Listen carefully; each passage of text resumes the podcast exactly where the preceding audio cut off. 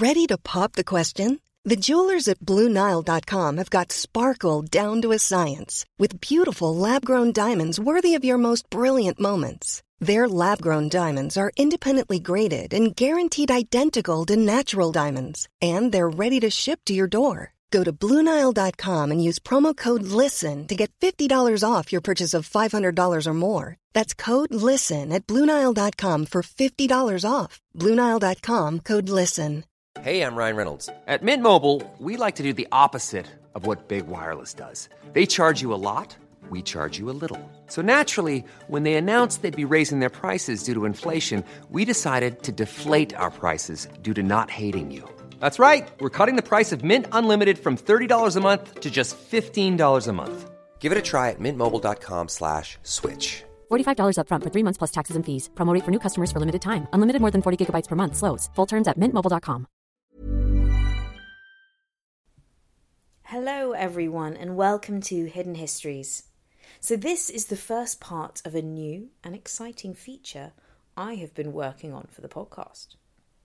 I am launching the Castle series as part of Hidden Histories. I'm going to explore the fascinating history of some of our best loved, as well as our lesser known castles.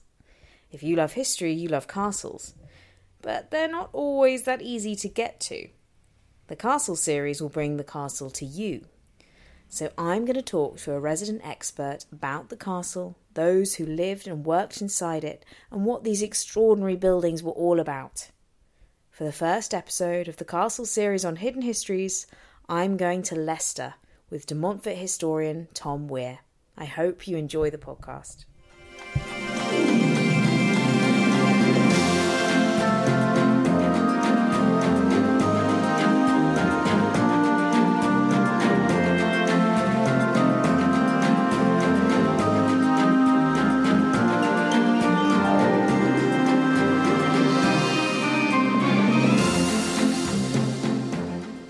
Hi, Tom. Welcome to Hidden Histories. You're a historian at De Montfort University, and we're here in Leicester to talk about Leicester Castle in part one of Hidden Histories Castles series. Yes. Um, so our, our castle originally, uh, there's, there's actually almost sort of two sites for the castle. Uh, the first one is our, our old motte, which used to have a Bailey castle on the top. That's originally uh, built in 1068, uh, just after the Norman conquest, to uh, sort of help pacify Leicester and the surrounding area. Um, unfortunately, there isn't a, a castle on the top of the, the motte anymore, uh, although the motte is still there. Um, but the, the top of that got levelled off during the Victorian era to provide for a nice place for the, the gentry to play bowls and croquet. And um, it, it didn't last particularly long because they realised when their bowls fell off the hill that it was a bit of a downhill and uphill to go and retrieve them. But um, what we do still have is we've got the old medieval hall, uh, which actually now been been taken over by our uh, Leicester uh, Castle Business School uh, here at De Montfort. So we've restored uh, sort of the insides, and we still have the old ceiling. Uh, dating back to the 14th century expansion, and um, it's this this castle um, that doesn't look much like a castle from the outside, but uh, is is what we now call Leicester Castle, and you can come in and visit. For those of for those who aren't super familiar with what a Motte and Bailey Castle is, can you just explain what the layout of that would be? Yes, so these were uh, castles built particularly by the Normans uh, post conquest. Um, and the, the motte is a mound mm-hmm. that would be built, so they would gather in, they'd sort of scrape up earth or um, rocks, but it was particularly sort of earth, and want to build a sort of high sided uh, mound essentially for protection and also to get be able to gain height to be able to look around the surrounding area. And then the bailey was uh, a keep or a building, uh, a sort of fortified building that was put at the top. And this was, you know, very very traditional kind of castle style, um, almost sort of castle type one uh, that you would have. Very useful for defence, not particularly big, but very quick to put up. Um, some of the Baileys would be wooden, some of the Baileys would be stone if they were a bit more substantial. Um, but they, they were particularly put up in a, very much in a hurry by the, by the Normans as a, an effort for them to be able to kind of help uh, really kind of impose themselves on the, the surrounding areas and, and show who was in charge following the Battle of Hastings. Um, yeah, the Normans took that pretty seriously, didn't they? They did, yes. and um, you know what's contrary to popular um, perception is that actually the Bailey wasn't necessarily where the uh, the Lord or the monarch actually really lived, was it? It was more of a defensive outpost. It, that's entirely right. Um, the Lord would very often live at the, the foot of the Bailey. They would have their great hall, um, simply because there wasn't an enormous amount of space at the top. Baileys were not grand castles as we imagine them. Um, they were put up in a hurry. They were defensive. Very often, more, it's more accurate to think of them as watchtowers, really, than to think of them as castles. Um, you certainly wouldn't have sort of turrets and people manning the barricades of a, of a Bailey castle. They were a point of, of last retreat, almost. Um, but they're very much there as a, as a symbol, and they're very much there as, as essentially a sort of glorified watchtower, um, rather than as the place that the Lord would live. Awesome. Okay, so the outhouses were really the main part of the castle complex, and that actually is what does really survive today and what you can go and see and as part of the university. It is. Um, it, it's not, uh, well, unfortunately from the outside, it's not in its kind of traditional form. Um, if you come to it, it will look an awful lot like a sort of Victorian university building. Um, that's because it is. Uh, it was actually converted over to being a, a Victorian courthouse. Uh, so if you go inside, what was once one big, long, grand hall uh, is now two separate Victorian court buildings. But uh, it does survive. The original timbers survive. The original dimensions survive. And uh, whilst the university is yet to take up my offer of hosting a grand medieval feast, uh, uh sort of, I don't know why, um, but they haven't but uh, they, they do still have kind of the, the, the, ability to go inside, to be able to see the timbers, uh, to be able to see the dimensions. There's the hearth at one end as well. And the timbers are amazingly preserved, aren't they? It's incredible. You look up and they actually are, look. They look immaculate. They look almost brand new. To the to the best of my knowledge, they're the original timbers, uh, and yeah, they, they really do. They they were built to last, and they've been been looked after. Um, there was a small period in the in the 1970s, 1980s following when, when they weren't used as a courthouse, where the, the building started to fall into decay. Um, the university sort of rode to the rescue of that and restored it. Um, nice plug for my uni there, but mm-hmm. it, they are amazingly well preserved, and I would hazard that they're still going to be there in another four or five hundred years if they're looked after and, and, and cherished, um, like they would have been during the, the time that they were being used as the Great Hall for, for the Earls of Leicester and for the, the, the seat of power that was, that was held here at Leicester. And then later, Richard III. We're going to talk about that. We are. You can't escape Richard in, no, in Leicester. Definitely we, can't. He, he spent years and years living under, happily, peacefully under a car park. and we, you know the, the, the other uni go and dig him up. Uh, University of Leicester, great work digging him up, by the way. Not me slighting at them, but uh, you know, fantastic museum now to him. Uh, he's very much our sort of celebrated king uh, that was that was here in Leicester. He, I believe, held various sort of courts here in Leicester, but we can talk about that. Yeah. So before we move on to Richard III, I want to talk about one of my favourite men. Yeah. One of them, Henry Duke of Lancaster, who actually really was the one who created Leicester as the the powerhouse that it that it has endured to be. Um, so he created this, the Leicester to be, or his, his father had a role in this as well, as creating Leicester as the centre of the Duchy of Lancaster, which became this huge, huge thing. It was uh, second only to the crown in the amount of lands that it controlled, the amount of wealth that it had. So Leicester was a really important place in the Middle Ages, wasn't mm. it? it? It was, and um, it owes that to a few kind of different quirks. Obviously, they're, they're having a navigable river uh, having had some Roman settlement here, as, as kind of indicated by the name Leicester. Um, the fact that it's pretty much slap bang in the middle of the country, mm. uh, and it would be between you know the sort of ancestral home of Lancaster and, and London, and um, so it was very geographically important. But um, it became kind of increasingly important as a, as a city. And one of the initiatives that Henry did was to build um, the area actually that we're sitting in at the moment, uh, which is the, the Newark, uh, which was the new work. Uh, sort of, if you, if you push them together, is, is Newark. And that contained a church, that contained a hospital, uh, and it was an extra sort of walled area outside of the city walls, um, and is is now uh, where De Montfort University sits. So we sort of inherited the Newark. Um, but there's still a number of really sort of fantastic pieces of, of architectural history that survive here, like our gatehouse uh, that, that kind of welcomes everyone onto campus, um, welcomes sinisterly, sort of whatever way.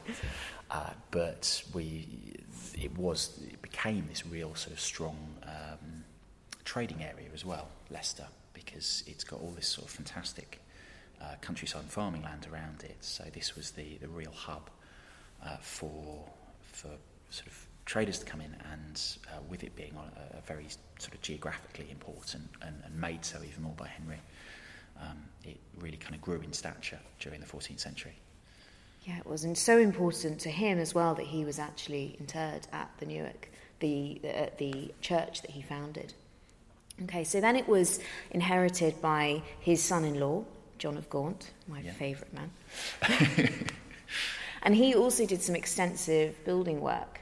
So he really pumped some of that money back into Leicester. He kept it as the seat of Lancastrian administration.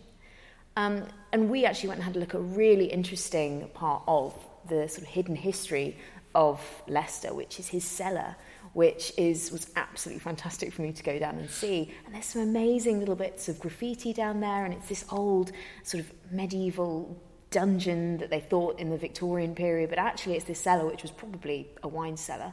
Yeah, and it, the exact origins of it uh, are probably bound up with Henry. Uh, so it gets it gets nicknamed John of Gaunt's cellar. It is probably him that used it best, but it is probably Henry that actually built it um, it, it, it is fantastic because it sits there kind of underneath the castle. So um, you can get permission to go and visit. You have to ask nicely, but it sits there kind of underneath the castle and would have sort of linked on and, and does link into the castle gardens. Um, but was used at different points. So it would have been used for uh, storing food, for storing wine, for storing anything that needed to be sort of chilled. Uh, it wasn't a dungeon, uh, but what made people think that is because uh, during the Civil War uh, and then later during the Napoleonic Wars, it was used for to house prisoners. Mm. Um, so and that's where some of that fantastic graffiti comes from, which yeah. I will put on Instagram for anybody who wants to go and have a look at that. But fantastically carved out, you know, almost sort of calligraphy on the wall. For, so they were obviously there for quite a long time. Some of these prisoners, um, but you can make out dates like sort of 1798 and uh, on the wall. Um, so it is this you know fantastic fantastic cellar that, that just lies hidden and, and the all, the only hint to it really from the outside is a bricked up door. Uh, so there's this bricked up door and a, and a panel on the outside telling you all about John of Gaunt's cellar but you can't go in mm. unless unless you ask nicely. Um, but yeah it's this fantastic piece of hidden history. And um, similar as well there's another sort of cellar that's part of the, the castle complex, which got converted uh, into the holding cells for the courthouse. Um, and that you're, that's a little bit better restored. Um, and that you're able to go down and, and see again this kind of medieval cellar that's become um, used again by, by the Victorians to mm-hmm. turn into police cells. And um, you know now we've got that as part of the university uh, buildings, although we're not using the police cells for We'll say semi. Apart from in Freshers Week. Well, we can't actually officially confirm that that's uh, something we do. Uh, it's been muted. no, not no for purpose. We've never used it during Freshers Week. It's not. Uh, but no, they're, they're these absolutely fantastic kind of spaces that's that's there. The courthouses are used quite a lot by by um, for visiting speakers and for, for talks on the by people in the faculty and things like that. So let's go on to the man that everybody is itching to hear about, the ever enduringly popular Richard III. Yes, Mr. Hunchback himself. So tell me, okay, let's let's kind of take a step back a few years as yeah. to what happened.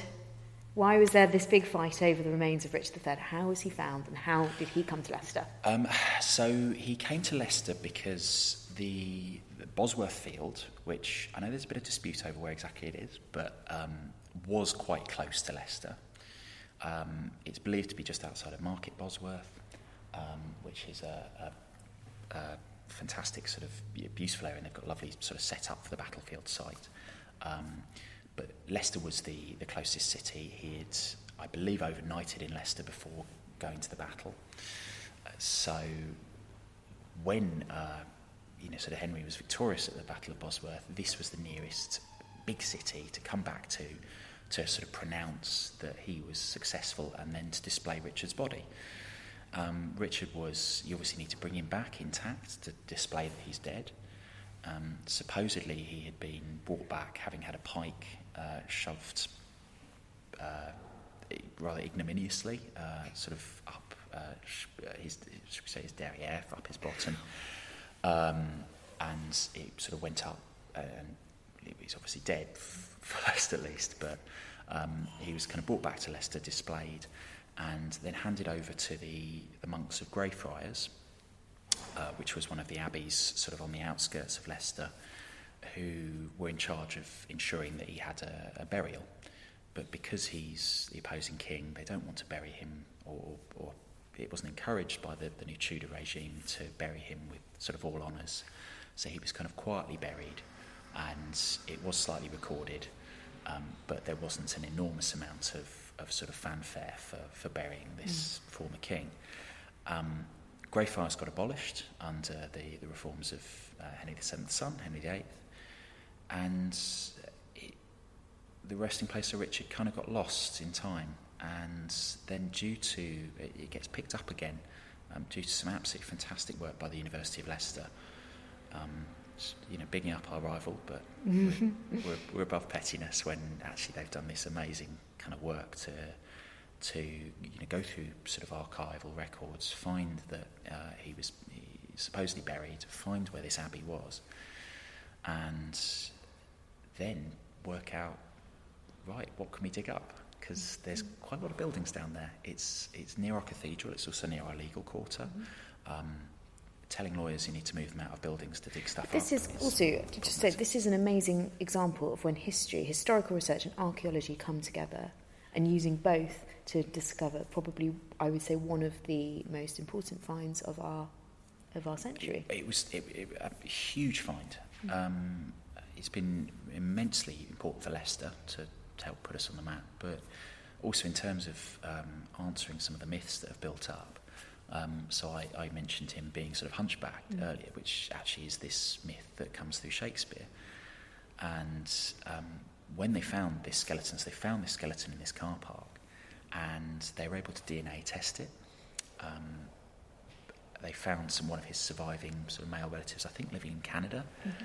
DNA tested him and matched it to Richard, and this uh, skeleton, once they pieced him together, realised it's Richard, uh, they were able to work out that far from being hunchbacked, he, he did have a physical deformity, but it was scoliosis, so it was sway back, um, which would have had him in, in, quite a lot of pain um, a lot of the time, but you know, wasn't he, he wasn't this sort of evil hunchback of Shakespearean legend, um, but there was an element of that, that physical deformity around him. Um, what they then did, so they've, they've managed to, to find him, and um, there's a brilliant museum now on the site where they've they found him. It's quite small, but I, I highly recommend it. Uh, and he then got sort of reburied in Leicester Cathedral with sort of full kingly honours. Um, there was a little bit of an argument over whether he should stay in Leicester or go to York. Um, I was I was split, having done my undergraduate at York and now living in Leicester. But I think it's it's right given the work that was put in, um, and given that he you know, he, he ultimately fell. A battle just outside Leicester has been lying sort of in state in, or not in state in Leicester. That he should be given the honours of lying in state in Leicester. Um, and he's celebrated at our cathedral and with a statue outside. And um, and what was his when he was alive? What was what did he use the castle? Didn't he?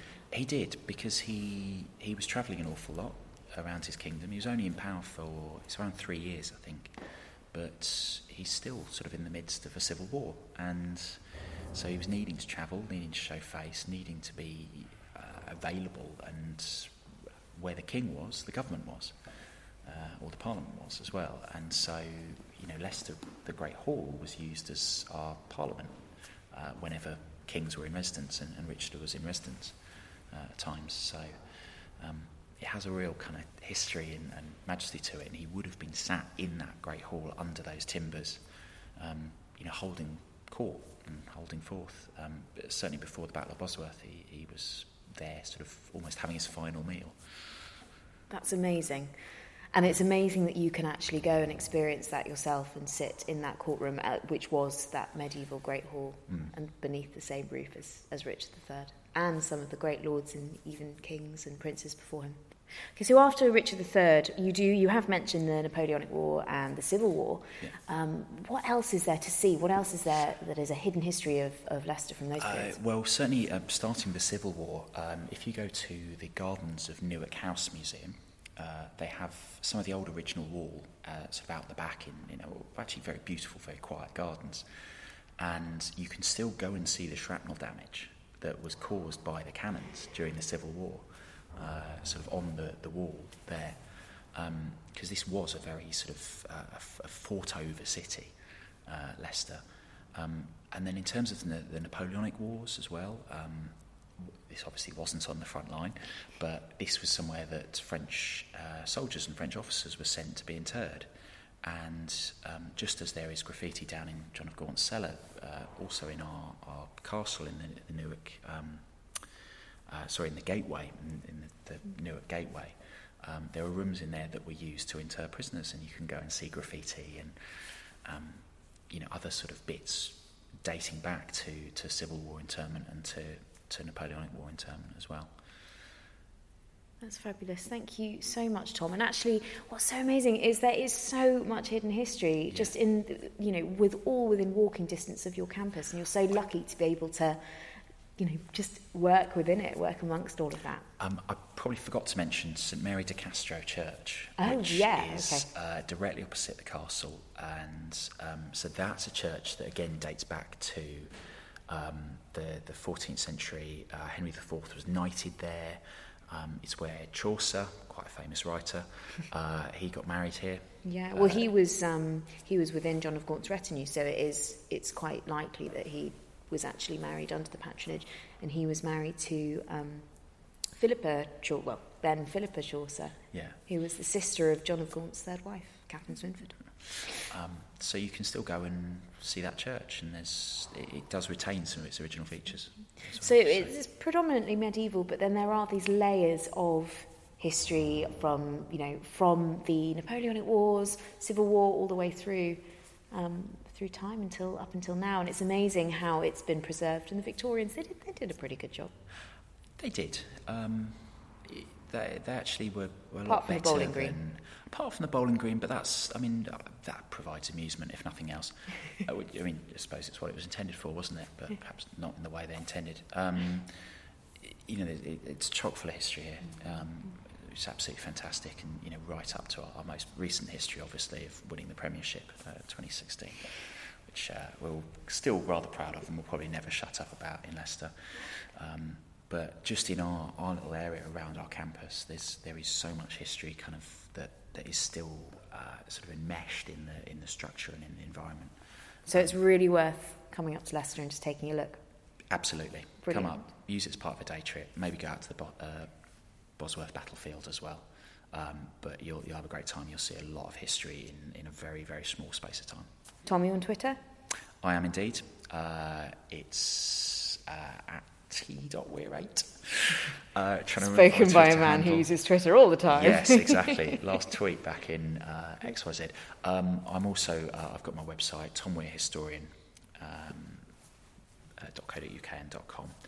Um, so if you want to know a bit more about uh, some of the stuff I do, uh, particularly uh, my speciality is sports history. But which you are coming back on the podcast to talk about another time. I am indeed, yes. So look forward to that one, everybody. Thank you so much, Tom.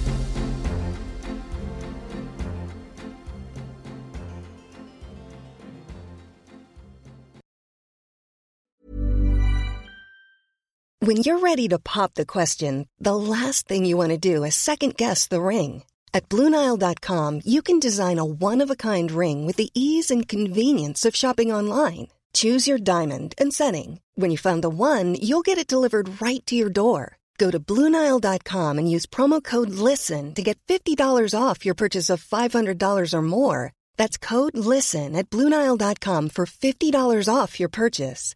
Bluenile.com code LISTEN. Hey, I'm Ryan Reynolds. Recently, I asked Mint Mobile's legal team if big wireless companies are allowed to raise prices due to inflation. They said yes. And then when I asked if raising prices technically violates those onerous two year contracts, they said, What the f are you talking about, you insane Hollywood ass? F- So to recap, we're cutting the price of Mint Unlimited from $30 a month to just $15 a month. Give it a try at mintmobile.com slash switch. $45 upfront for three months plus taxes and fees. Promo rate for new customers for limited time. Unlimited more than 40 gigabytes per month. Slows. Full terms at mintmobile.com. There's never been a faster or easier way to start your weight loss journey than with PlushCare. PlushCare accepts most insurance plans and gives you online access to board-certified physicians who can prescribe FDA-approved weight loss medications like Wegovy and Zepbound for those who qualify. Take charge of your health and speak with a board-certified physician about a weight loss plan that's right for you. Get started today at plushcare.com slash weight loss. That's plushcare.com slash weight loss. plushcare.com slash weight loss. A lot can happen in the next three years. Like a chatbot may be your new best friend. But what won't change? Needing health insurance. United Healthcare Tri Term Medical Plans are available for these changing times. Underwritten by Golden Rule Insurance Company, they offer budget friendly, flexible coverage for people who are in between jobs or missed open enrollment. The plans last nearly three years in some states, with access to a nationwide network of doctors and hospitals. So, for whatever tomorrow brings, United Healthcare Tri Term Medical Plans may be for you. Learn more at uhone.com. Even when we're on a budget, we still deserve nice things. Quince is a place to scoop up stunning high-end goods for 50 to 80% less than similar brands. They have buttery soft cashmere sweaters starting at $50, luxurious Italian leather bags, and so much more. Plus, Quince only works with factories that use safe, ethical, and responsible manufacturing. Get the high-end goods you'll love without the high price tag with Quince. Go to quince.com slash style for free shipping and 365-day returns.